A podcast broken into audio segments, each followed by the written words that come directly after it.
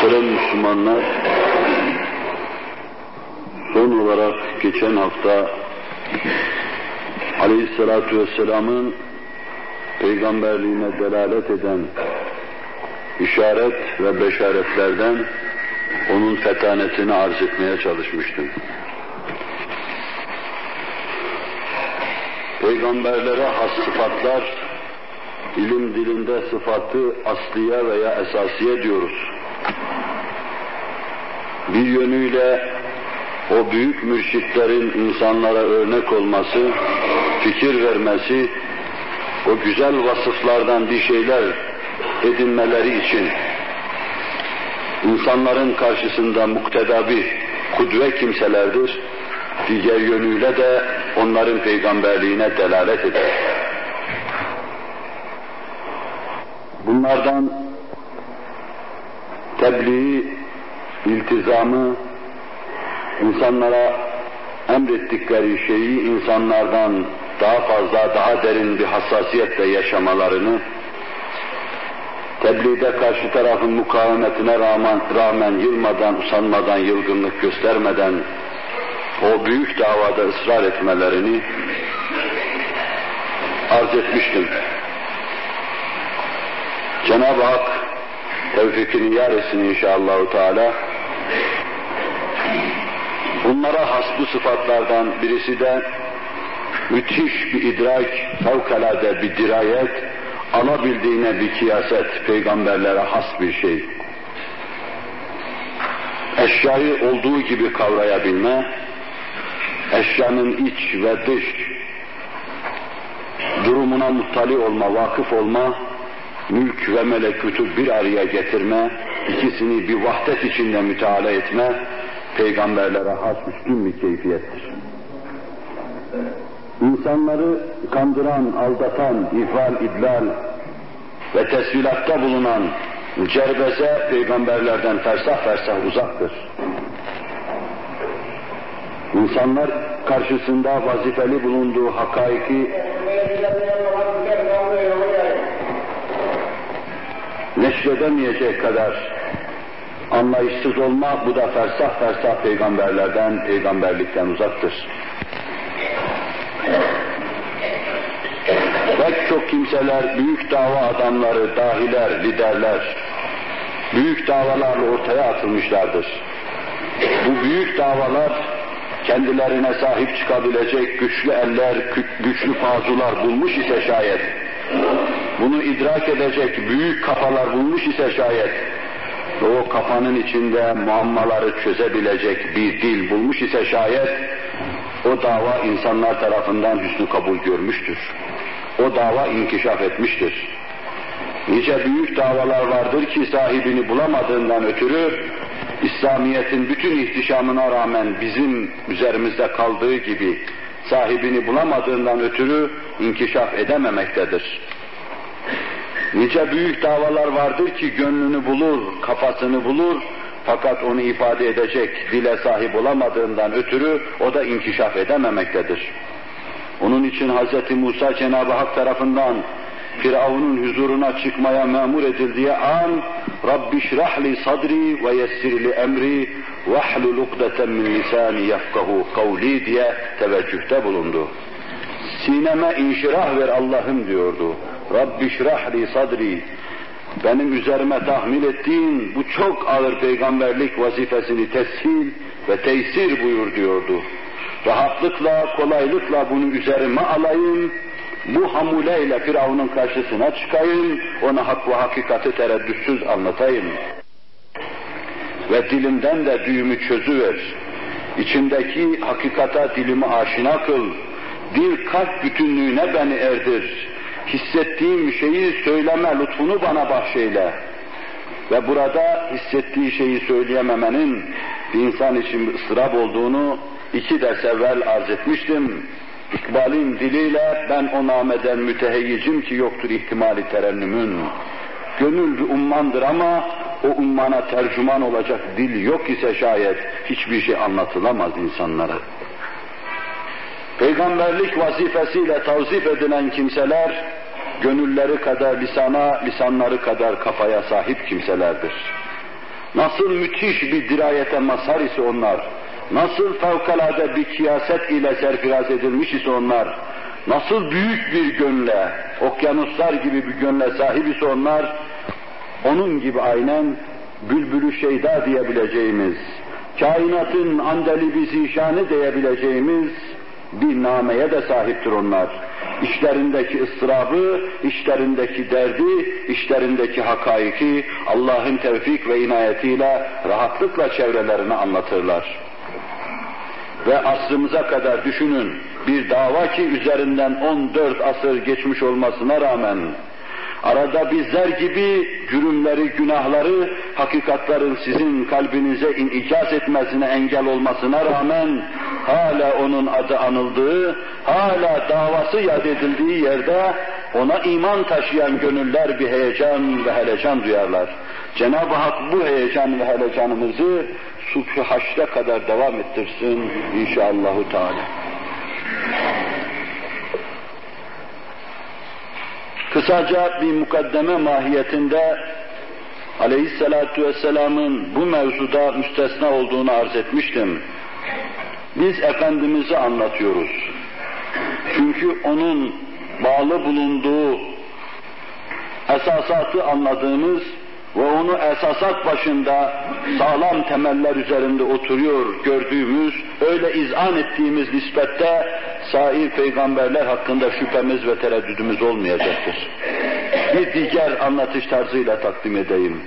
Biz bütün peygamberleri aleyhissalatü vesselam vasıtasıyla tanıdık. O bize Hz. Musa'yı anlattı. Biz Hz. İsa'yı da Kur'an vasıtasıyla tanıdık. Biz Hz. Nuh'u da yine Kur'an ve Resulullah sayesinde tanıdık. Demek ki efendiler efendisi öylesine esrar ve envarın menbaı ki ona gitmeden, ona uğramadan ne Allah hakkında insanlar sağlam bir kanaat ishar edebilirler ne de sair peygamberler hakkında sağlam bir kanaat ishar edebilirler. Onun için bizim şairimiz felaketse şairimiz medyun ona fer, cemiyeti medyun ona ferdi, medyundur o masuma bütün bir beşeriyet. Ya Rab mahşerde bizi bu ikrar ile haşret derken, nebisiyle, velisiyle, sıddıkıyla, şehidiyle bütün beşerin nebiler nebisine medyun olduğunu ifade eder. Onun içindir ki ona en yakın nebi nübüvvetine rağmen beni ona ümmet eyle dua ve dileğinde bulunmuştur. Bu onun içindir ki mahkeme-i kübrada herkesin nefsi nefsi dediği hengamda peygamberler sırasıyla başı belalı, dertli ümmeti insanlığı Hz. Muhammed Aleyhisselatü Vesselam'ın kapısına gönderirler. O kapıdan daire-i tevhide girilir, daire-i marifete girilir, o kapıdan daire-i nübüvvete girilir. Nebi ancak o kapıdan girmekle tanınır. Onun için onu ele alıyor, İnşallah Teala Cenab-ı Hak tanısın, onu tanımaya çalışıyor. Getirdiği esasat içinde, esasatın başında onu kaim ve daim görmeye çalışıyor. Diğerleri hakkında hükmümüzü ishar ediyoruz. Cenab-ı Hak la ilahe illallah Muhammedur Resulullah kutsi cümlesine ve bu kutsi cümlenin ifade ettiği söze, ahdü peymana sonuna kadar sadakatta bizleri muvaffak kılsın. Efendimiz sallallahu aleyhi ve sellem o zeki cemaat içinde herkes tek başına bir millet gibi hareket eden, bir fert kendisini başkalarına muhtaç görmeden içtimai hayatta kendisini evrecek, çevirecek, tedbir tedbir edebilecek kapasitede gören müthiş cemaat içinde, serapa heyecan olan o cemaat içinde, fıtratları sahi ve cidal olan o cemaat içinde meydana getirdiği insicam aleyhissalatu vesselamın müthiş fetanetine, fevkalade dirayetine delalet eder. 23 senelik melekleri çok geride bırakan nübüvvet hayatında yanına ilk giren insandan yanında 23 sene kalan vefat edeceği ana kadar sadakatten ayrılmayan Ebu Bekir'e kadar kimsenin kalbinden ona karşı en ufak bir kırılma olmamıştır. Peygambere kırılma küfürdür.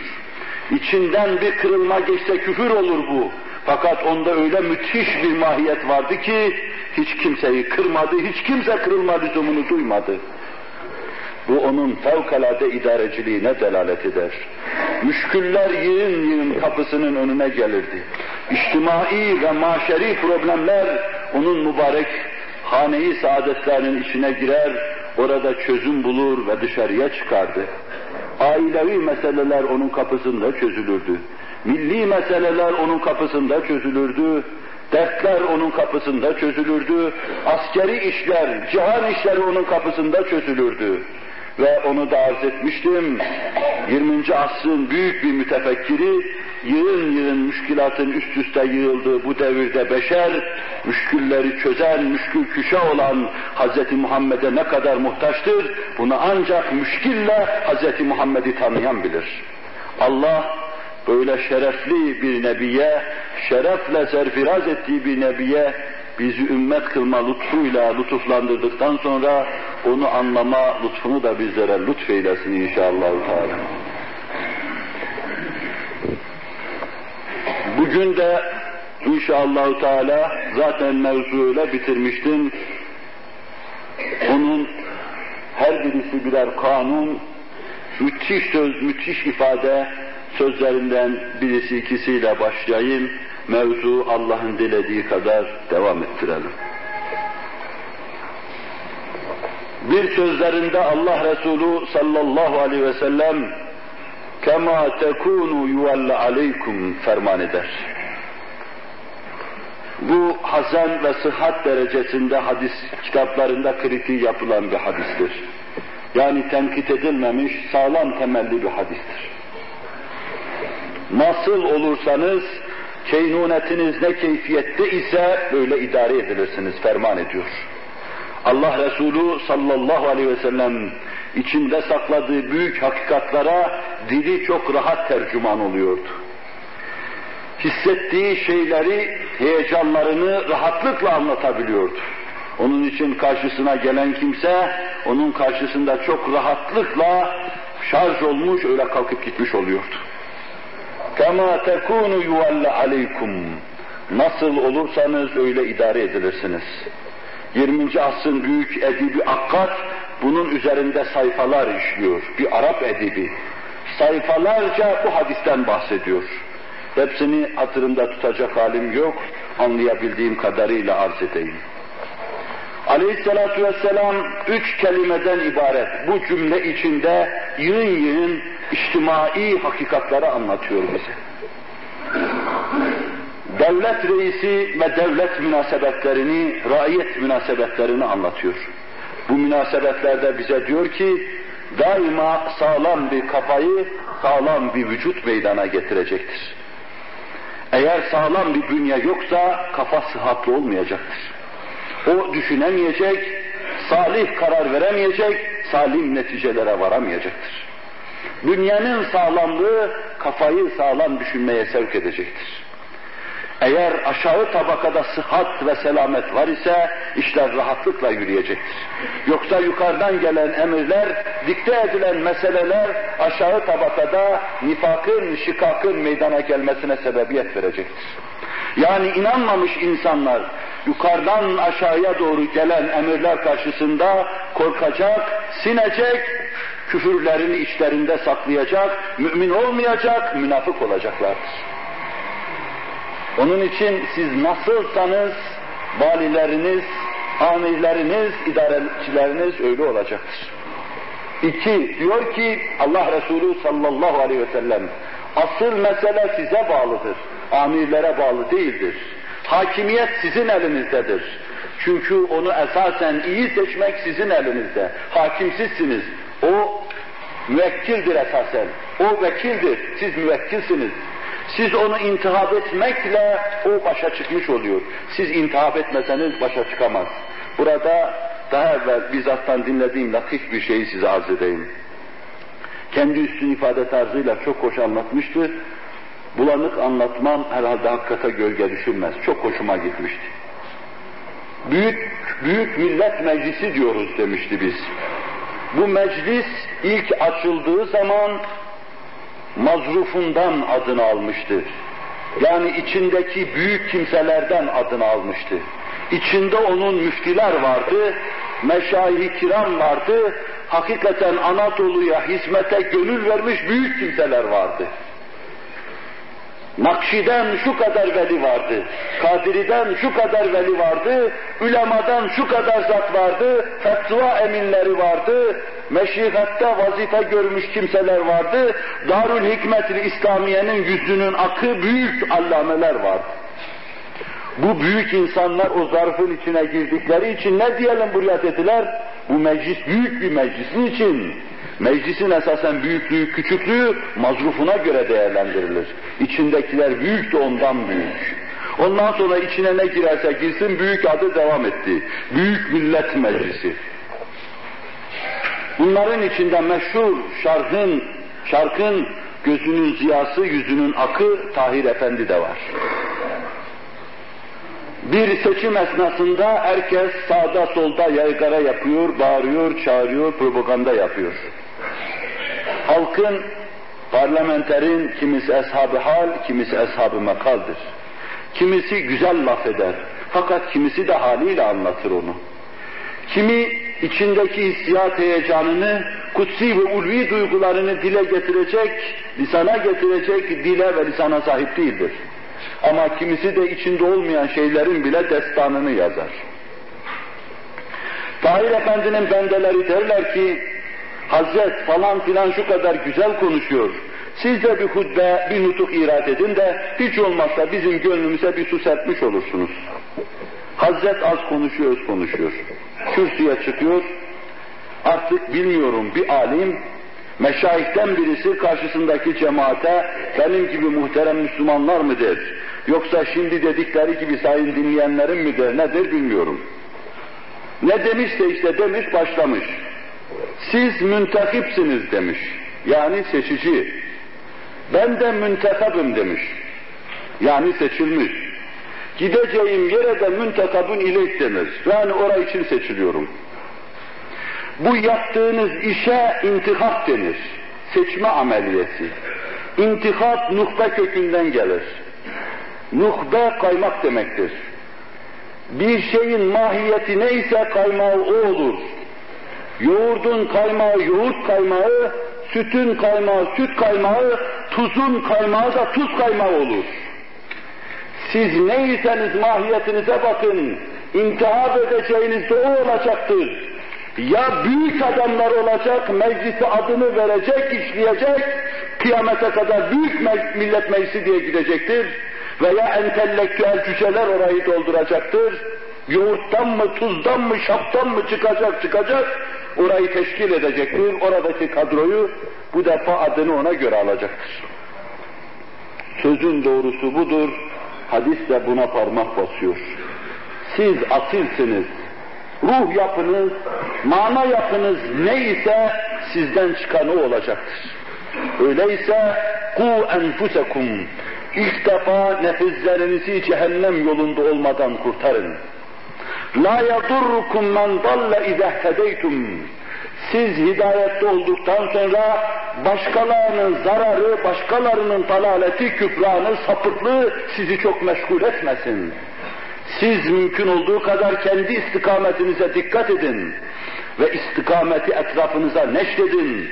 Başkalarının sapıklıklarını anlatıp efkarı idlal etmeyin. Safi zihinleri tadlil etmeyin. Zira batılı haddinden fazla tasvir, safi zihinleri idlalden başka bir şey yaramaz. Ama göreceksiniz sizin keynunetiniz o şeye de yeni bir oluş, yeni bir varoluş, yeni bir diriliş kazandıracaktır. Kema tekunu yuvalla aleykum.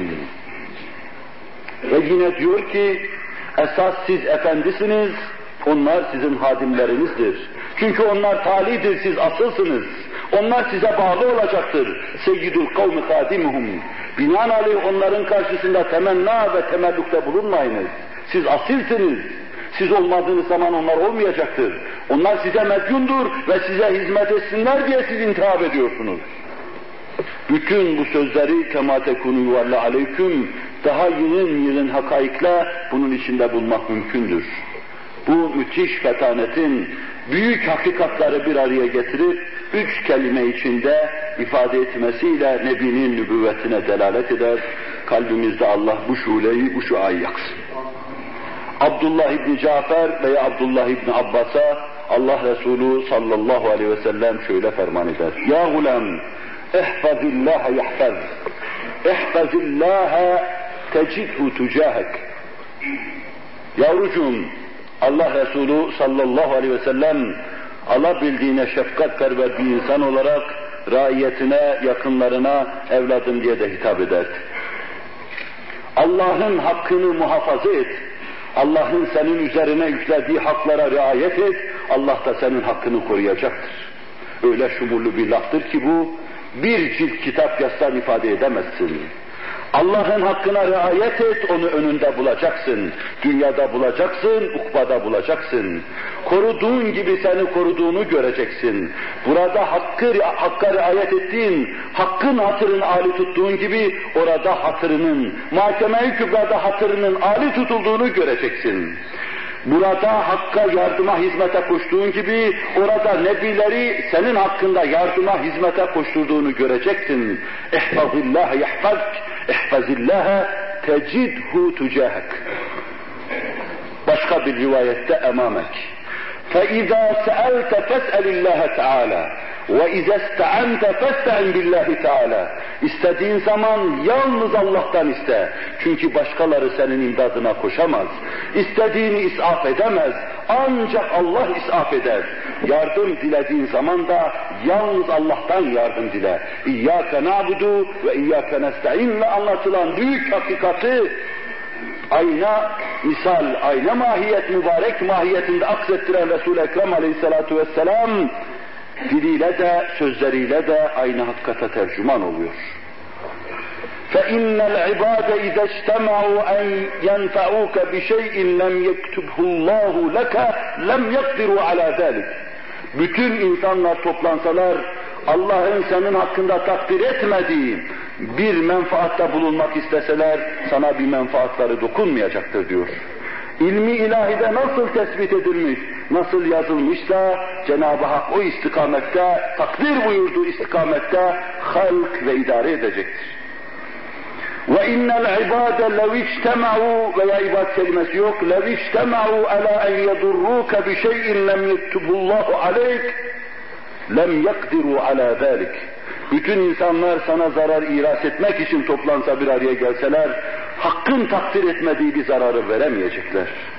Öyleyse Allah'a güvenin ve tevekkülün artık olsun. Yapacağın şeyleri yaparken diri etme, kimseden korkma, hiç kimseden endişen olmasın.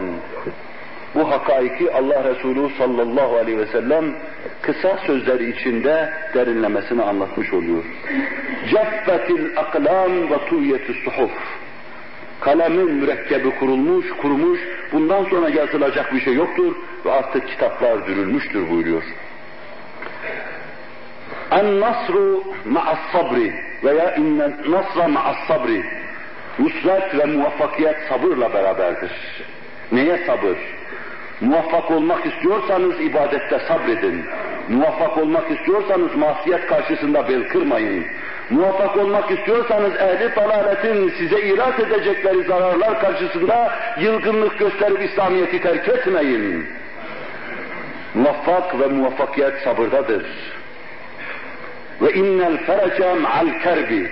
Her bela, her musibetin yanı başında bir ferec, bir sürur, bir sevinç vardır. İnne ma'al usri yusra. Her zorluğun yanı başında da bir kolaylık vardır. Ve len yaglibe usrun yusreyn. Ve iki tarafında böyle kolaylık olan bir usur esasen çok ağır bir şey değildir ve iki kolaylığa galebe çalamaz. Demek suretiyle yanında atılan taşların baş yaracağı söz sultanı olduğunu ilan ediyor Allah Resulü sallallahu aleyhi ve sellem. Bu mevzuda bunun da şerhini yapmadım, bunun şerhini yapsam sadece bununla iktifa etmiş olacağım. Teberrüken hususiyle erbabının malumu olabilecek sözleri takdimde sadece o noktadan fayda mülahaza ediyorum. İki, üç tane mübarek sözünü, lali güherini takdim etmekle iktifa ediyorum. Sadece müthiş dirayetini, siyasetini söz ifadesinde de kullandığını göstermek için. Allah yar ve yardımcımız olsun.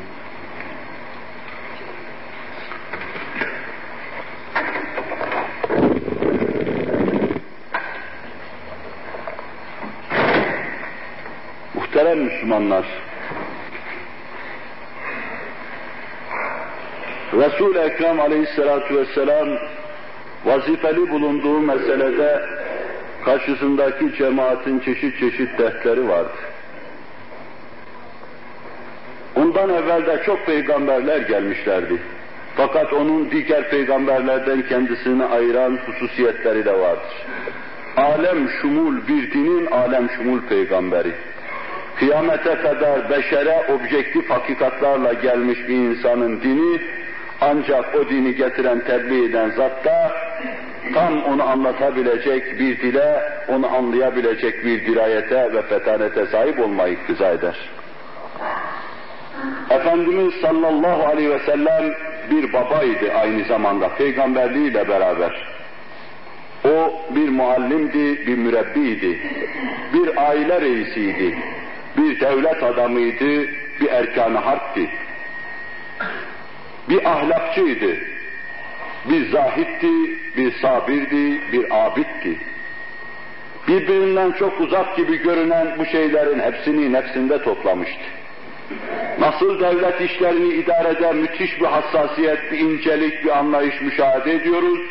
Öyle de evinde yetiştirdiği torunları, yakınları, akrabaları, onların çocukları, onların yetiştirilmeleri hususunda aynı hassasiyeti görüyoruz.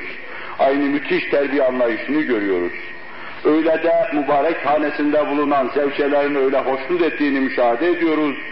Öyle de iyi bir baba olarak evlatlarının kendisinden çok memnun olduğunu, kendisinde bulunan mahiyeti nur, bütün her şeyi nur olan, o nurul envar olan o zatın etrafına nasıl nur saçtığını apaçık müşahede ediyoruz.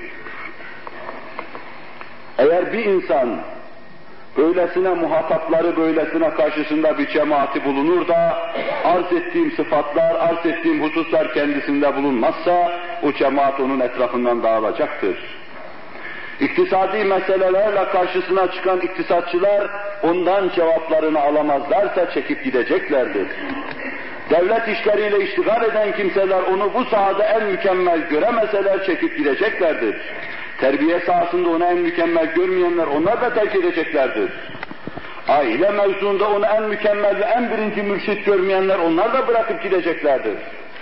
Yığın yığın insan, yığın yığın müşkiliyle, yığın yığın ihtisas sahipleri, yığın yığın meseleleriyle huzuruna gelmesine rağmen herkes kendi sahasında onu mütehassız buldu, cevabını aldı, kalbi inşiraha ve itminana kavuşmuş olarak huzuru Risalet Fenahi'den ayrıldı. Dünyada hiçbir beşere müyesser olmamış ve hiçbir beşerin elde edemediği bir husustur bu. Büyük erkan harpler görürüz, iyi askerdirler. Vaka onların askerliği dahi aleyhissalatu vesselamın askerliğiyle mukayese edilemez. Ama bununla beraber devlet işlerini idare etme mevzuunda onları yarım ve eksik görürüz. Yine devlet işlerini idare eden kimseler görürüz. Ama bir kadını idare edemediğine şahit oluruz. Bir evladını terbiye edemediğine şahit oluruz. Memleketin iktisadi meselelerini akıl erdiremediğine şahit oluruz. Ve bütün bunları yapıyorsa bakarız sefihtir, bakarız sarhoştur, nefsi hislerini yaşamaya düşkündür ve himi hislerinin esiridir. Nebiler, hususiyle Allah Resulü, bütün bunların yanı başında abittir, zahittir, müttakidir, mesaip karşısında sabırlıdır. İşte bütün bu ahvali misalleriyle size aktaracak, intikal ettirmeye çalışacağım. Cenab-ı Hak kalplerinize inşirah versin, benim dilimden de ukdeyi çözsün, anlatmaya, anlamaya muvaffak kılsın inşallah Teala umum meselelerini anlatma imkan yok, vakitte müsait değil. Onun çok üstün olduğu yüzlerce vasıftan sadece dört tanesini anlatacağım ve diyeceğim ki yüzünü buna kıyas edin. İşte Resul-i Ekrem Aleyhisselatü Vesselam'ın benim perdeli anlatmama rağmen kâmeti kıymeti. Bunu demek için dört şey anlatacağım. O bir zevç, bir kadına bakan bir insandı, ve aynı zamanda bir babaydı. Bu hususuyla ele alıp anlatacağım. Yüksek bir ahlaka sahipti. Ahlakı aliyede birinciydi. Bir de bu hususuyla arz edeceğim. fevkalade bir muallim ve mürebbiydi. Bir de bu hususunu arz edeceğim. İnsanlık tarihinde eşine emsaline rastlanmaz bir idareciydi, bir siyasetçiydi. Bir de bu hususu arz edeceğim.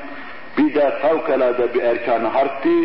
Dünya eşini menendini görmedi. Bir de bu hususunu arz edeceğim. Fevkalade ahlakı aliyeye sahipti Allah Resulü sallallahu aleyhi ve sellem. Kur'an-ı Kerim kasemle onu anlatırken ve inneke la ala hulukin azim. Kasem olsun ki sen ahlakın en yükseği, en yücesi üzerine yaratılmışsın diyordu. Cenab-ı Hak seni öyle halk etti, en yüksek, en yüce ahlakın aynesi haline getirdi. Sana bakan, senden ders alan, seni kudve kabul eden herkes o ahlak-ı nebeviyle mütehallik olduğunda insanlığa muallim olacak, örnek olacak, mürşid olacak. Kendisi innema bu'istu li utemmime mekarimel ahlak sözüyle bu noktadaki durumunu bize intikal ettirir. Ben mekarimi ahlakı tamamlamak için gönderildim. Başka Buhari'deki bir hadisi şerifiyle şöyledir. Bir bina düşünün, o binayı yapan bir bani vardır, bir sani vardır, bir sultan vardır. O binayı yapmış da bir kerpiç eksik bırakmıştır. Gelen kimseler mütemadiyen gelip geçerken bakmış ve demişlerdir ki acaba bu eksik kerpiç ne zaman konacak? Dikkat edin o bina işte nübüvvet binası veya ona taalluk eden teb'a, raiyet, tebliğ binasıdır. O eksik kerpiç de benim. Allah beni gönderdi, o boşluğu kapadı der. Bu mübarek sözüyle اِنَّمَا بُعِثْتُ لِاُتَمِّمَ مَكَارِمَ الْاَخْلَاقِ ben bütün peygamberler ahlakın en güzeliyle geldiler. İnsanlara onları tebliğ ettiler. Ama beşer bir çocuk gibi çocukluktan, sabahattan, delikanlıda, delikanlılıktan olgunluk devresine geldi. O devreden bu devreye kadar tekemmül etti. Mütekamil bir beşere mütekamil bir muallim gerekir. Bunlar bu seviyeye geldikten sonra ahlakta bir kısım ilaveler gerekiyordu. İşte bunu tamamlamak için Allah beni gönderdi. Bundan ötede artık bu binaya konacak tek taş kalmamıştır. El yevme ekmeltu lekum dinakum ve etmemtu aleykum ni'meti ve raditu lekumul İslam'e dine. Ben artık nimetlerimi size ikmal ve itmam ettim Allah buyuruyor Celle Celaluhu. Ve etmemtu ni'meti, nimetlerimi tamama erdirdim. Ve raditu lekumul İslam'e dina. Din olarak da İslam'dan razı oldum. Hoşnut olacağım tek yol, hoşnut olacağım tek sistem sadece İslam dinidir diyordu. Bunu demekle Kur'an-ı Muhyüzül Beyan, bunu ferman etmekle Vacib-ül Vücut ve Tekaddes Hazretleri, Resul-i Ekrem'den sonra artık konacak tek taşın, tek kerpiçin kalmadığını anlatıyordu. Efendimiz sallallahu aleyhi ve sellem mekarimi ahlakı itimam etmek için gönderir. Hazreti Ayşe'ye yine Buhari'deki bu hadis-i şerifle Allah Resulü'nün ahlakını anlatmaz mısınız diyenlere siz Kur'an ve hadisleri okumuyor musunuz? Hulukuhul Kur'an buyurdu. Onun ahlakı Kur'an'dı. Kur'an'ı alın, beşerin öfkele, öfkelerini, isteklerini, kaprislerini nazar itibara alın nasıl Kur'an-ı Kerim'e göre bir hayat tanzim ettiğini, nasıl yaşadığını, nasıl ailesini de o şekle soktuğunu, o biçime koyduğunu açık müşahede edeceksiniz. Onun hayatından ve onun hayatının aynası olan Kur'an-ı Kerim'den bunları rahatlıkla anlayacaksınız. Allahu Teala anlayıp muktezasıyla amele bizleri muvaffak kılsın. Ahlakı aliye-i İslamiye ile bizleri mütekallip kılsın inşallah. Teala ahlakın da umumu vecihlerini anlatmayı yine ahlak kitaplarına havale edeceğim. Ahlak için ahlaka dair yazılmış yüzlerce eser var. O hususta da sadece 4-5 hususu size arz edip yine diyeceğim ki ahlakı aliyeyi Kur'aniye'ye ait bin meseleden size beşini anlattım. Bu beşe 995'i kıyas edin, aleyhissalatu vesselamın nasıl yıldızların arasında Cenab-ı Hakk'ın yaktığı bir şem'a, bir şuulu olduğunu hep beraber müşahede edin. sabrını sadece arz edeceğim, ahlakı aliye Kur'aniye'den, onun şefkatini, rehbetini arz edeceğim, hilmini arz etmeyi düşünüyorum, keremini arz etmeyi ve bir de tevazuunu arz etmeyi. Bunları arz ettikten sonra adını söyleyeceğim bir kısım ahlak çeşitlerini, hayatına mahsus bir kısım huylarını sadece efkarınıza ve ezhanınıza havale edip mukayese ve muhakemesini size bırakacağım. Aleyhissalatu vesselamın sabrı sabrın çok ötesinde bir sabırdır. Sabra sabrın ne demek olduğunu anlatan bir sabırdır. Sineye taş bağlama mı, bağrına taş bağlama mı, insanın beynini donduracak, damarlarındaki kanı donduracak mesaip ve devahi karşısında sarsılmama mı ne dersiniz? Sabır tam manasıyla kendisini Nebiler Nebisi Hz. Muhammed Aleyhisselatü Vesselam'da gösterir. Bir noktaya sadece dikkatinizi çekip hatırlatmam, siz kafi görün. Allah'ın emirlerini tebliğde karşı tarafın oynadığı bütün oyunlar, kurduğu bütün tuzaklar karşısında yılgınlık göstermeden nübüvvet vazifesini tebliğdeki devamı onun nasıl müthiş bir sabra sahip olduğunu gösterir. Tebliğ hizmetini nazar itibara alın. Bunu bir iki ders evvel size arz etmiştim. O tebliğ ediyordu, karşı taraf yığın yığın oyunla, yığın yığın tuzaklarla onun karşısına çıkıyorlardı. Ama o yılmıyor, usanmıyor, devam ediyordu. Bir insan düşünün ki meleğin anlayışı bile ona hafif geliyor. Bir insan düşünün ki izzeti, şerefi, soyluluğu, kralları çok geride bırakacak, kralları kendisine bende yapacak kadar seviyeli ve üstündür ve aynı insanı, aynı soylu toplu, aynı aziz ve şerif olan insanı, meleklerden daha mukaddes insanı sokaklarda gezerken, mübarek yüzüne tükürük atılırken müşahede edin. Başına taşlar saçılırken müşahede edin. Ayaklarına taşlar atılırken müşahede edin.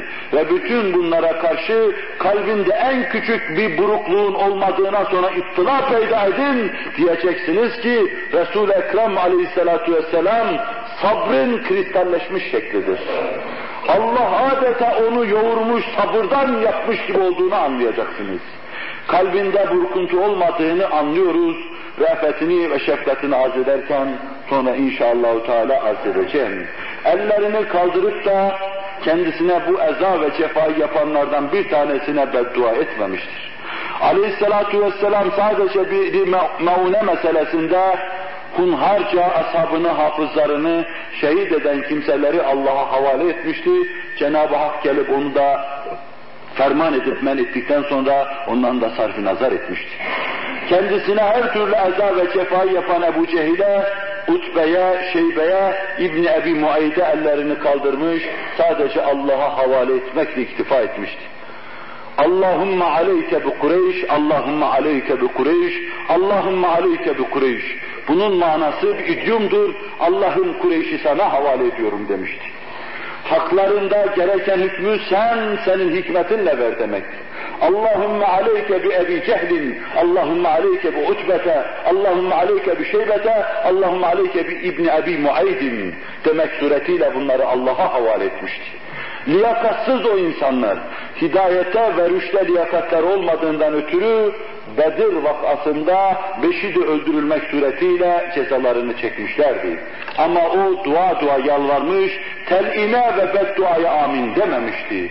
Hayatı hep rüşt, selah ve hidayet istikametinde ümmetine hayır dilemekle geçmişti. Afiyet dilemişti, sıhhat dilemişti, selamet, saadet ve hidayet dilemişti. Bu onun müthiş sabrına delalet eder.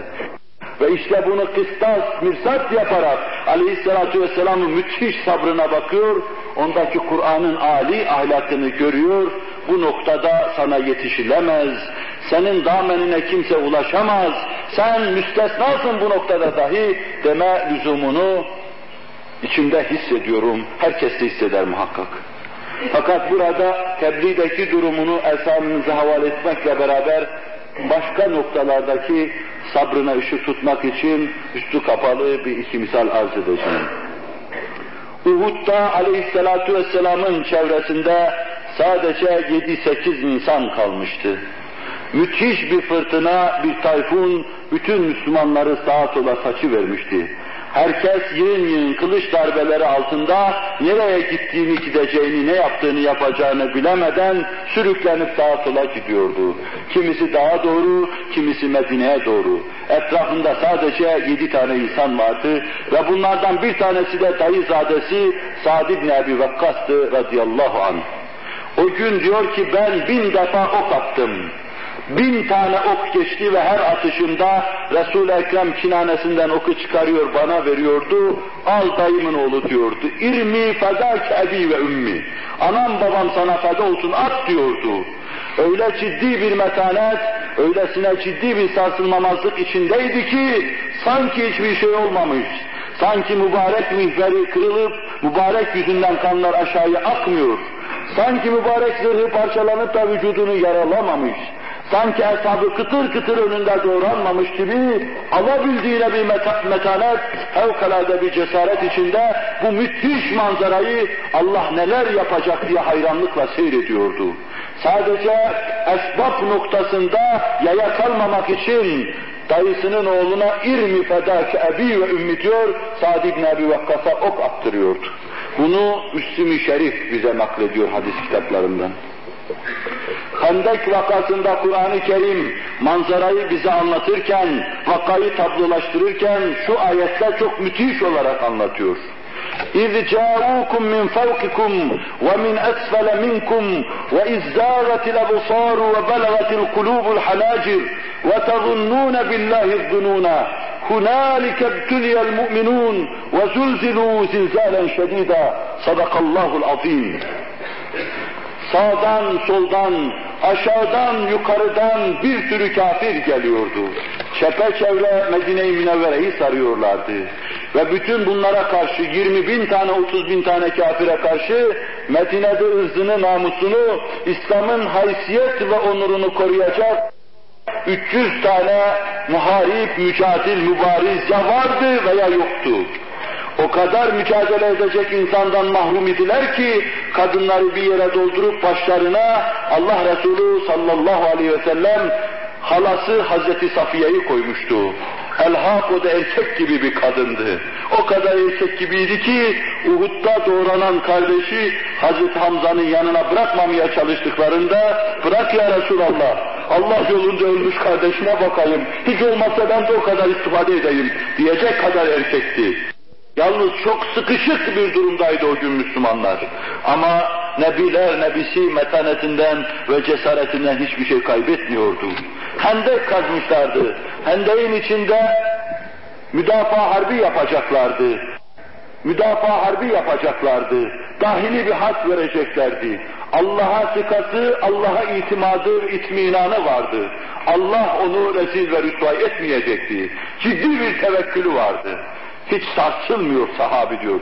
Resul-i Ekrem hiç sarsılmamıştı sonuna kadar. Hatta o esnada, en sıkışık oldukları esnada bi fethillahi ve nusretihi diyordu. Allah'ın fethiyle, Allah'ın nüsretiyle sizi müjdeliyorum. Sahabi fethin ve nüsretin nerede olduğunu, nasıl geleceğini tahmin edemiyordu ama beşaşeti nebeviye bunu ishar ediyordu sanki karşısında düşman yok gibi davranıyordu. İbn İshak mazisinde bunu up uzun anlatıyor. Düşman geliyor, adım adım yaklaşıyor. Ecel çarkları insanların başında dönüyor. Ve bütün Müslümanlar korkunç bir tehdit kendilerini tehdit ediyor. Korkunç bir felaket kendilerini tehdit ediyor. Bunun karşısında Allah Resulü'nün metanet, cesaret ve sabrından ders alıyorlar. Kıramadıkları bir kayayı kırmak üzere elinde manivela hendeyin içine giriyor. Kaldırıp indirdiği manivelayla taştan bir parça kopup bir de kıvılcım çıkınca tekbir alıyor. Allahu Ekber diyor. Kisra'nın anahtarları bana verildi diyor. İkinci darbeyi manivelayı indirirken Allahu Ekber diyor. Ben Şam'ın surlarını görüyorum, Şam'ın anahtarları bana verildi diyor. Alabildiğini Allah'a derin bir itimat içinde musibet karşısında sarsılmadan kendi ifadesiyle as-sabru inde sadmetil ula Sabır musibet ilk gelip çattığı an sesini çıkarmazsan, gık demezsen, kalbinde burkuntu hissetmezsen işte sabır o sabırdır. Bunu Resul-i Ekrem aleyhissalatu vesselam bize dehşet verecek şekilde gösteriyordu. Hüneyn'de etrafı dağılıyordu ama o sabru ikdam ile tek başına düşmanın karşısına atını sürüyordu müthiş, yaman okçular olan Havaz'ın karşısında ilk saflarda savaşan sahabi suvariler geriye çekilince arka taraftaki piyade de tutunamadı. Onun için bir nefeslerini toplama maksadıyla geriye çekildiler. Yanlarında düşmanın karşısında sadece Resul-i Ekrem kaldı. Amcasının oğlu Haris İbni Abdülmuttalib ve bir de Resul-i Ekrem sallallahu aleyhi ve sellem.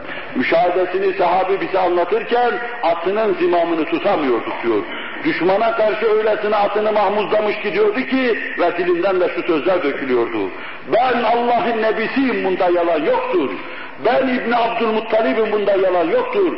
Soyum, topum, hasebim, nesebim benim sağlamdır bunda yalan yoktur diyordu. Bu cesaret, bu ikdam, böylesine mahaliki karşılama, gelen tehlikelerin yüzüne gülme, sahabiye can ve cesaret getiriyordu. Muharebe meydanlarında onu böyle gördüğünüz gibi musibetler karşısında eğilmeyen, bükülmeyen bir bel olarak müşahede edersiniz. Oğlunu kaybetmiştir. Desteği, değeneği olan zevcesini Bilset'in 8. senesi kaybetmiştir. Dayanağı, melceği olan Ebu Talib'i Bilset'in 8. senesi kaybetmiştir. O seneye sahabi hüzün senesi demiştir. Ama Allah Resulü sallallahu aleyhi ve sellem Allah'a itimat ve güveninden ötürü sarsılmamıştır. Kendi evlatlarını, kızlarını kaybetmiştir. Kızı karnından yediği bir mızrak darbesiyle veya bir korkuyla hamileyken doğum rahatsızlığı geçirmiş, şehit olmuştur. Ama Allah Resulü sallallahu aleyhi ve sellem birbirini takip eden bu büyük hadiseler karşısında hiç sarsılmamıştır. Hiç sarsılmamıştır. Amcasını Uhud'da 70 parça olarak görmüş, hiç sarsılmamıştır. Elini üstüne koymuş, ölüler suyla yıkanırlar, sabunla yunurlar onlar. Allah Resulü sallallahu aleyhi ve sellem gözyaşlarını onun mübarek vücuduna damlatmış, cennetten gelen sulardan daha mukaddes o mübarek gözyaşlarıyla amcasını yumuş ve etrafındakilerine teselli, sabır tavsiye etmiştir.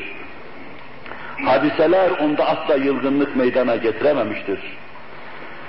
Bir taraftan da onun fakirlik içindeki durumuna sabrını, ihtiyaç içindeki durumuna sabrını, hastalıklara karşı sabrını, dünya emtası cihetiyle yoksul olma hususundaki sabrını görüyor, müşahede ediyoruz ve anlıyoruz ki sabırda dahi onun eşi menendi yoktur, insanlık gösterememiş.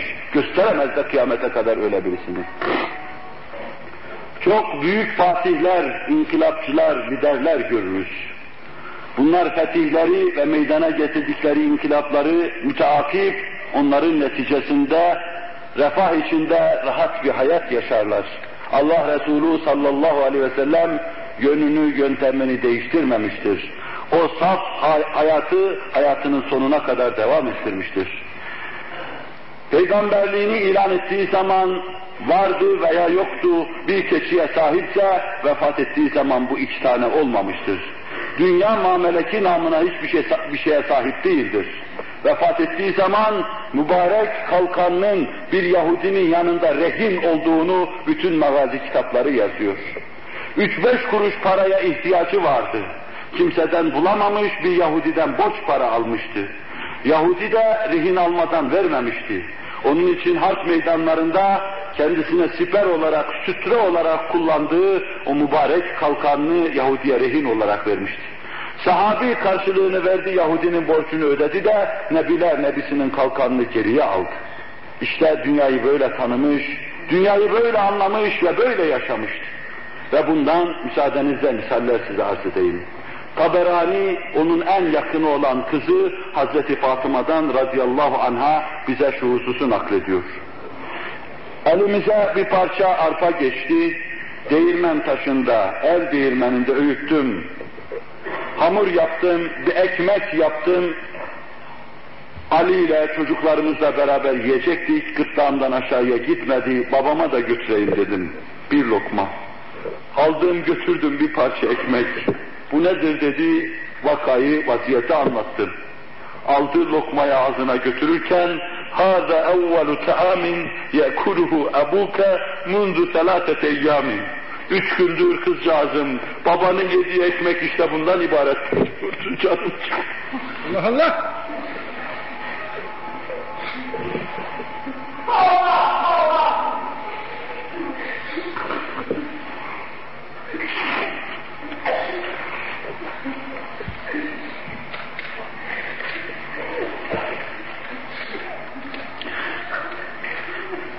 halini şikayet etmemişti, kimseye dert dökmemişti, içinde değirmen taşları dönüyordu, omuzunda boyunduruklar vardı.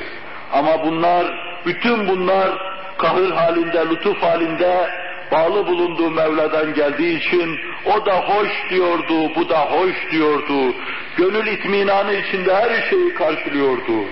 Bu hadiseler yığın yığındır.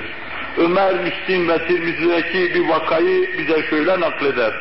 halkın refah ve saadeti karşısında sarsılmış, tedirgin olmuş Ömer radıyallahu an ve lekad re'eytu Resulallah sallallahu aleyhi ve sellem yezillu yeltevil yevme ma yecdu mined dekal ma yemle'u batne ev kema kal. Vallahi ben Resul-i Ekrem Aleyhisselatü Vesselam'ı bir gün sabahtan akşama kadar kıvrım kıvrım kıvrandığını gördüm. O gün için Müslümanların karınlarını doyurdukları tek şey hurmanın dekal dedikleri en adisiydi. Ondan dahi bulup mübarek midesine indirememiş, koyamamıştı. Kıvrım kıvrım acından kıvranıyordu. Hendek vakasında mazi yazarları bir ittifak bize şunu naklediyorlar açlıktan, susuzluktan rahatsız olan halini Resul-i Ekrem Aleyhisselatü Vesselam'a arz eden sahabi vardı.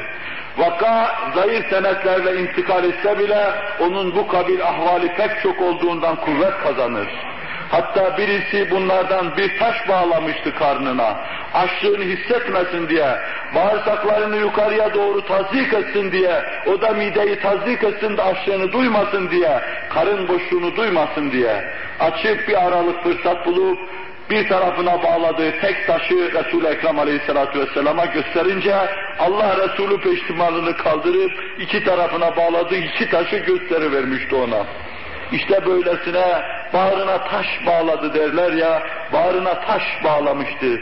Ümmeti için, Allah davası için, Kur'an hakaikinin etrafa intişarı için ve bunları gönül inşirahı içinde alabildiğine bir itminan içinde yapıyordu. Sabahtan akşama kadar kıvrım kıvrım kıvranıyordu, halini kimseye açmıyordu. Sormazsan söylemiyordu. Ve birisini de Ebu Nuaym'in delailinde Ebu Hüreyre'den dinleyelim radıyallahu anh. Resul-i Ekrem aleyhissalatu vesselamın yanına geldim. Oturacak, böyle namaz kılacak halde değildi. O namazını ayakta kılardı. Hatta bir rekatında iki saat ayakta durduğu namazlar, üç saat ayakta durduğu namazlar da olurdu. Ama bunları ayakta kılardı. Halbuki ben yanına girdiğimde gördüm ki oturarak namaz kılıyor. Ona tevcih hitap ederek erani tusalli calisen ma asabeke ya Resulallah dedim. Görüyorum ki oturarak namaz kılıyorsun. Bir şey mi var, bir musibete mi maruz kaldın ya Resulallah dedim.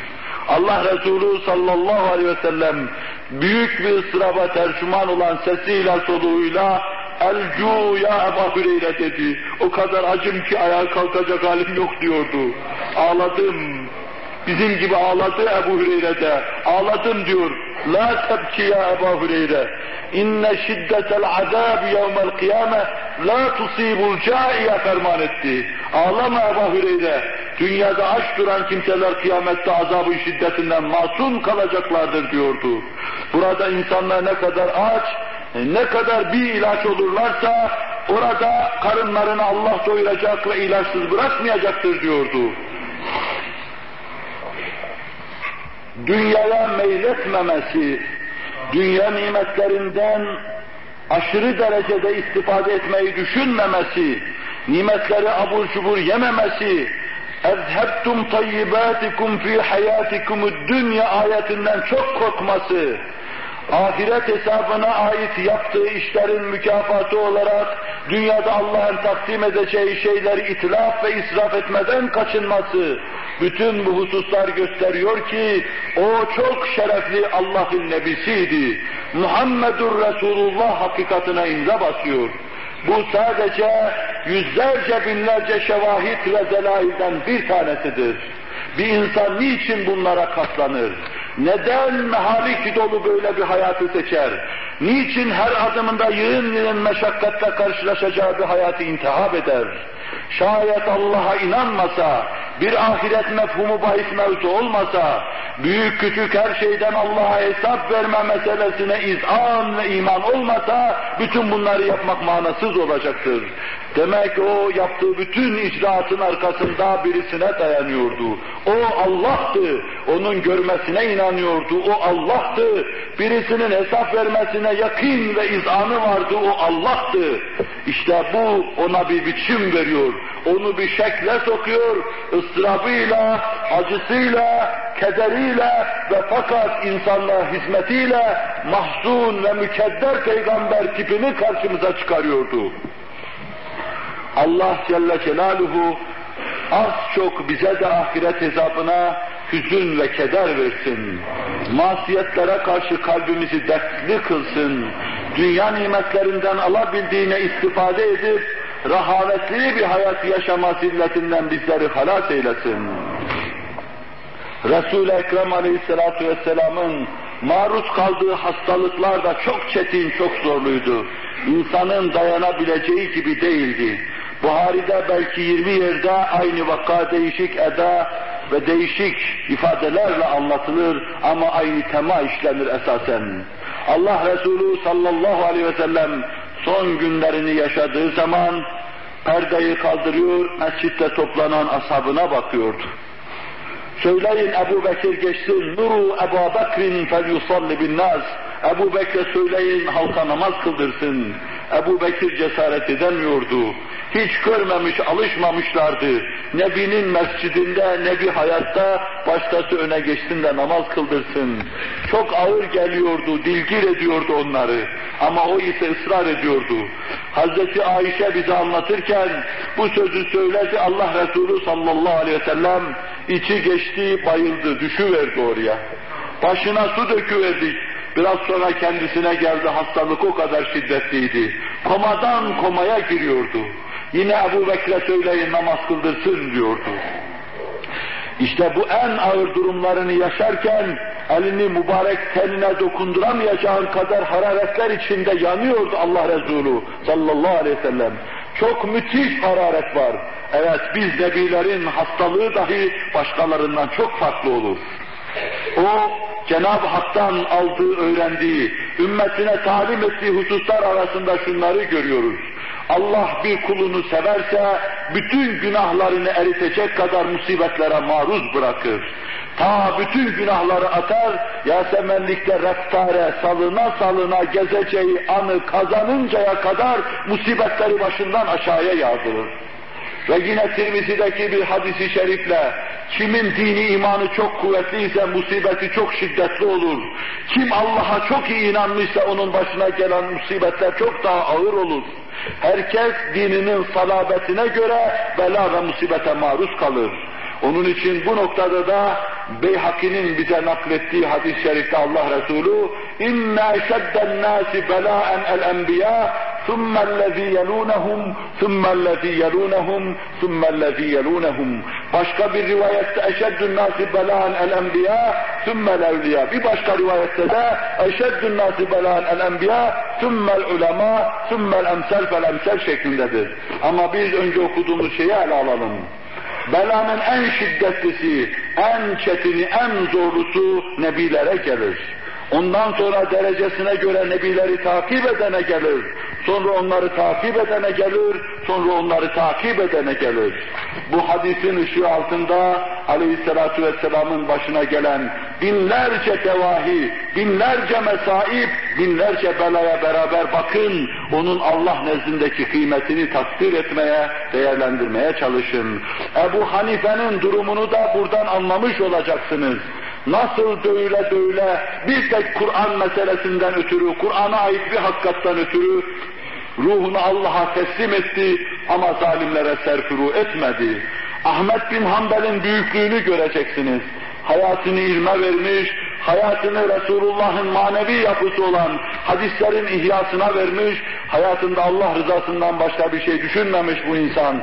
Kur'an'a ait Kur'an mahluktur veya değildir meselesi karşısında cihan pesendane mücadelesiyle dayanıyor, hapishanede öldürülüyor fakat Kur'an'dan taviz vermiyor. Nasıl belalara, mihnetlere, meşakkatlere maruz bırakılıyorlar. Muhiddin İbni Arabi idam ediliyor. Hallacı Mansur idam ediliyor. Şahi Geylani çeşitli şeylere maruz bırakılıyor. Muhammed Bahavuddin Nakşibendi Hazretleri başına taş toprak saçılıyor. İmam-ı Rabbani Hazretleri Hindistan'da hor ve hakir görülüyor. 20. asrın mazlumlarına kadar herkes kendi seviyesinde, kâmeti kıymetinde, kendi devrinin kafirleri, fasıkları, münafıkları tarafından hücuma maruz kalıyor.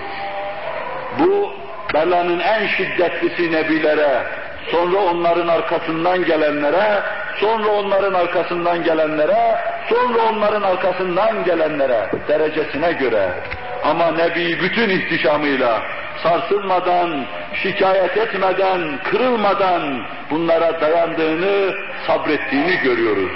Cenab-ı Hak Nebi'nin sabrından bizlere de lütfeylesin. Onların maruz kaldığı binlerce mesaibe mukabil sinek ısırması nevinden, bu asırda müminlerin maruz kaldığı musibetler karşısında yılgınlık gösterip imanı, İslam'ı ve Kur'an'ı terk edip ayrılma zilletinden, hisset ve denaatinden Allah bizleri masum ve mahfuz buyursun.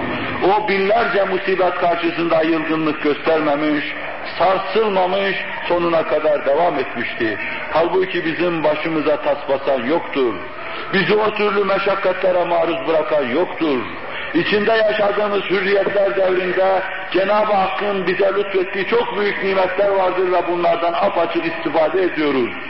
Hangi mümin imanından ötürü, hangi mümin İslam'a bağlılığından ötürü, hangi mümin İslam'ın emirlerini neşret ettiğinden ötürü belaya, musibete maruz kalmıştır.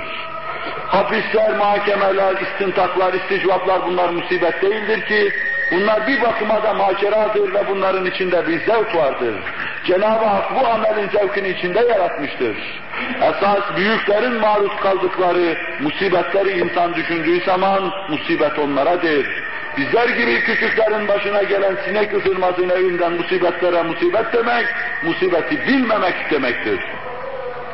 Allahu Teala ve Tekaddes Hazretleri Kur'an gibi mukaddes bir kitaba sahip bir cemaat olarak bizleri Kur'an'la, Kur'an'ı bizimle karşı karşıya getirdi.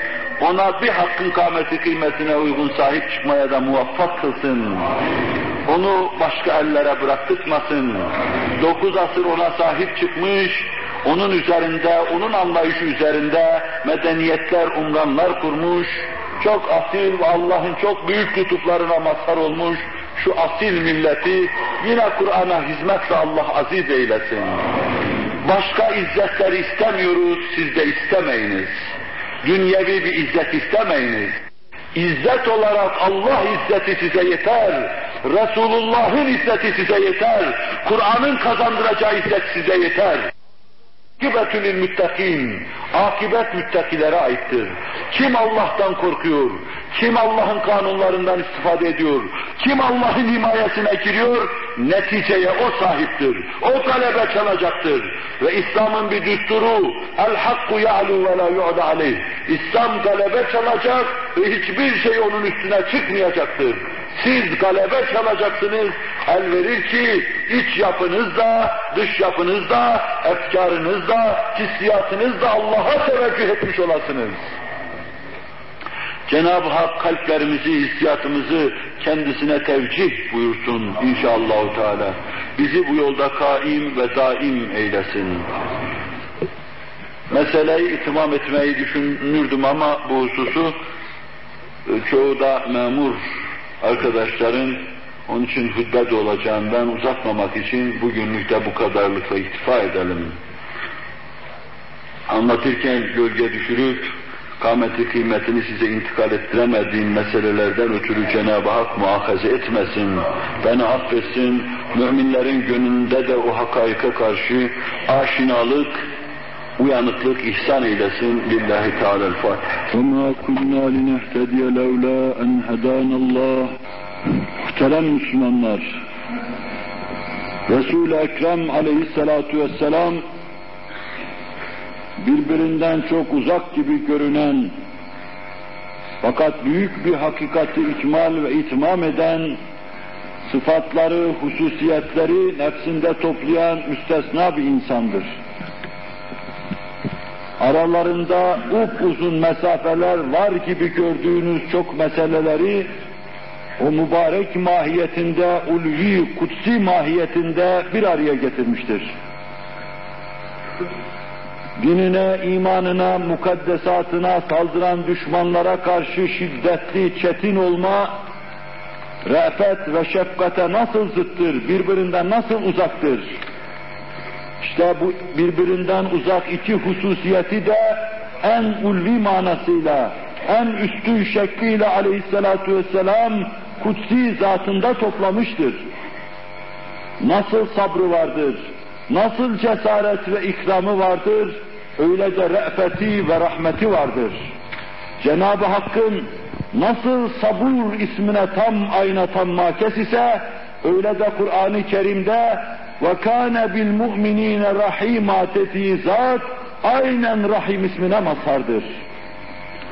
Allahu Teala ve Tekaddes Hazretlerinin mahlukatı nasıl açtığını kutsi açmakla, nasıl onlara re'fet ve şefkatle muamele ettiğini görmek isterseniz, fani alemden içinizde dolaşan, kâmeti kıymetiyle kendini size gösteren Hz. Muhammed Aleyhisselatu Vesselam'a bakın, onu anlayacaksınız. O hakaret edenlere, uygunsuz laflar sarf edenlere dilini tutmuş, vuranlara, dövenlere karşı elini tutmuş, gönül kırıklığı, kırgınlık nedir onu duymamış, duyup olma ve ondan sonra onlara karşı mukabele etme meselesi, hissi asla onda vaki olmamıştır. Birbirinden uzak gibi görünen bu şeyleri bir araya getiren o kâmeti bala bize içten gele gele Muhammedur Resulullah sallallahu aleyhi ve sellem dedirtiyor. Cenab-ı Hak gönülden demeye bizleri muvaffak kılsın. Bütün tarihi hayatında aleyhissalatu vesselam yığın yığın hakarete maruz kalmıştır. Tafsilatıyla size intikal ettirmeyeceğim. Sadece kısa kısa sizin bildiğiniz hadiseleri hatırlatmak suretiyle okuduğum ayetin sonunda Rahim olarak vasıflandırılan Nebi'nin nasıl re'fetli, nasıl rahmetli, nasıl şefkatli olduğunu göreceksiniz. Uhud vakasında hasımları, can düşmanları tarafından akla hayale gelmedik şeylere maruz bırakılmıştı. Kılıçlar adeta başında kırılmak için herkes o tarafa doğru koşuş yapıyorlardı. Allah vallahu ya'simuke minen nas fermanı sübhanesiyle onu koruyacaktı. Ama kafir küfrünün muhtezası iman düşmanlığı yapıyordu, peygamber düşmanlığı yapıyordu, Kur'an düşmanlığı yapıyordu. Ve Uhud'un nihayetinde Allah Resulü sallallahu aleyhi ve sellem bir tarafta Hazreti Fatıma, bir tarafta Hazreti Ali radıyallahu anh kanayan yaralarının kanını durdurmaya çalışıyorlar. Buhari çeşitli yerlerde bize naklederken o gün bir türlü Resul-i Ekrem'in kanı durmuyordu. O ise kanının yere akmasına mani olmak istiyordu. Nebi kanı yere gitmesin, ne olur ne olmaz, gayretullah'a dokunur mahvolurlar. duygusu, endişesi ve hissi içindeydi. Hazreti Fatıma ancak bir hasır parçası yakıp küllünü basmak suretiyle kanı dindirmişti. Yine adını söylediğim mevsuk, muhtemet kitap bize naklediyor. Bir taraftan dişi kırılmıştı. Ebu Ubeyde mübarek yanağından içeriye giren, başındaki mihverin halkalarını çıkarmaya çalışıyordu. Damağına saplanmış, yanağını delmiş içeriye girmişti. Ebu Ubeyde'nin de dişleri kırılıvermişti bunu söküp çıkarırken. Ön dişleri yoktu, az kekeme konuşurdu Ebu Ubeyde radıyallahu anh. O ümmetin emini, Resulullah'ın çok sevdiği insan. O gün hepsi bir şey yapmıştı. Kimi kolunu vermişti, kimi bacağını vermişti. Diş vermesine sıra gelince Ebu Beyder'in hissesine çıkmıştı. O da dişlerini dökecekti orada. O kanlar içinde re'fet ve şefkat sahibi Nebiler Nebisi ellerini uluların ulusuna kaldırıyor ve zamana dur beni dinle diyecek şu sözleri söylüyor. Allahümme ehdi kavmi fe innehum la ya'lemun. Allah'ım benim cemaatime sen hidayet et. Beni bilmiyorlar onlar. Bilseler bunu yapmayacaklardır. Yerde başından gözünden kanlar akan bir nebi, vücudu yaralanan bir nebi, siyanetle meleklerin onun imdadına koşmak için yarışa giriştikleri bir nebi, gayretullah'a dokunur da Allah bunları mahveder endişesini duyuyor içinde. Ellerini kaldırıyor, şakır şakır kanlar akarken, Allah'ım cemaatim beni bilmiyor, sen hidayet eyle diyor hasmına karşı gönülden bu kadar dua ancak Nebi gibi ummani bir gönle sahip olan kimseden sadir olabilir. Taif'te başından aşağıya inen taşlarla yine tabanları yarılmıştı. Terler içinde kanlar beraber geçtiği yerleri suluyordu. Geçtiği yerlerde bir ıslaklık bırakıyor, Mekke'ye doğru öyle gidiyordu. Ama bu ıslaklık Nebi'nin vücudundan çıkan kanın ıslaklığıydı. Siz Nebi'nin kıymetini düşünün. Meleklerin nasıl bir tüy gibi onun için tirim tirim titrediğini düşünün. Rahmetin onun hesabına nasıl heyecana geldiğini düşünün ve sonra da Resul Ekrem'in durumuna bakın. O kavminin başına gelecek bir endişe, bir bela daha gelip çatmadan halini Allah'a şikayet ediyor yüz sene sonra nesillerinden bir tek adam iman edecekse bunları mahvetme diye dilekte ve dilenmede bulunuyordu Allah'a karşı. Bu onun sonsuz re'fet ve sonsuz şefkatinin ifadesidir. Mekke fethedileceği ana kadar hususiyle senadit ileriye gelen Kureyş ona yapmadığı şeyi bırakmamışlardı. Birkaç dakika öncesine kadar Ebu Cehil'in oğlu İkrim'e sonra Müslüman oldu radıyallahu an, Yermuk'ta bir kahraman olarak İslam uğrunda savaştı radıyallahu an, ama o dakikaya kadar hasımdı, en büyük düşmandı. O kadar hasımdı ki mağlup oldukları, teslim oldukları halde yine kılıç kullandı, Müslümanların Mekke'ye girmesine engel olmaya çalıştı. Ama hanımı gözyaşları içinde kanı heder kılınmıştı. İkrimeyi bulduğunuz yerde öldürün vicdanı öylesine mütefessihtir denmişti. Gözyaşlarıyla huzuruna gelen kadının gözyaşları karşısında dayanamamış. Esasen rahmet kapısı kimseye kapalı değildi. Bin defa irtidat etse de kapısına gelse yine kabul edecekti. Ve İkrime de geliyor, hüsnü kabul görüyordu. Kendisinden endişe eden nice kimseler vardı. Hazreti Ali'den akıl aldıktan sonra o Kabe'nin kenarından geçerken toplanmış oraya aynen şöyle demişlerdi. Bunu arz etmiştim. Tallahi lekad aserekallahu aleyna ve in kunna lehati'in. Bu senelerce evvel yine aynı manzume içinde Peygamber Hazreti Yusuf'a onu anlamayan kardeşlerinin yaptığı bütün kötülüklerden sonra Hazreti Yusuf'tan özür dilemeleri sadedinde söyledikleri bir sözdü. Mısır'da bütün mahcubiyetlerini, bütün üzüntülerini tam böyle hissettirecek şekilde, tercüman olacak şekilde Tallahi lekad aserekallahu aleyna ve in kunna lehâfi'in Allah'a andolsun ki Cenab-ı Hak seni bizden üstün yarattı. Sen müstesna ve mümtaz bir kimseydin ama biz bunu çekemedik. Senin için oyunlar oynadık, kötülükler yaptık diyorlardı. Kusurlarını söylüyorlardı. O günkü Nebi'de, Nebi'ye yakışır Ali Cenaplık içinde şu cevabı veriyordu. La tesribe aleykumul yevm, yağfirullahu lekum ve huve erhamur rahimin. Bugün artık bir tevbih, bir kınama yoktur. Bugün kusurları başa kalkma yoktur. Bugün Allah'ın rahmaniyeti, rahimiyeti, Allah'ın gafur olması hüküm fermadır. Gidin Allah hepinizi mağfiret etsin diyordu.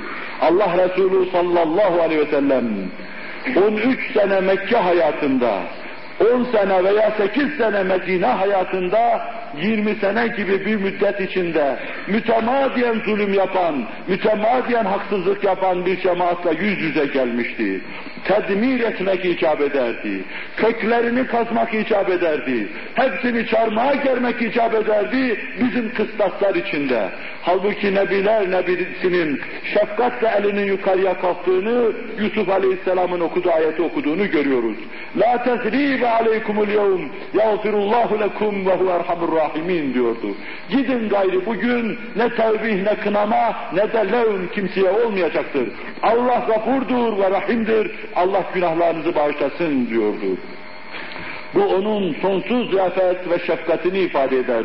Ümmetine karşı sonsuz bir re'fet ve şefkat içindeydi. Kur'an'dan ayetler anlatıyor.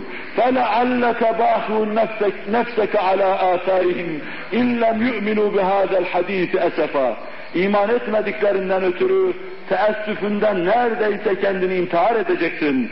Sıkıntıdan ölüp gideceksin diyor. Nebinin şefkatini anlatıyor Kur'an-ı Mucizül Beyan. İşte bu sonsuz şefkat ancak ahiret hesabına vazife yapan, Allah namına çalışan, Allah namına işleyen, Allah namına başlayan, Kur'an'a tercüman olan beşerin mürşidi nebilere has keyfiyettir.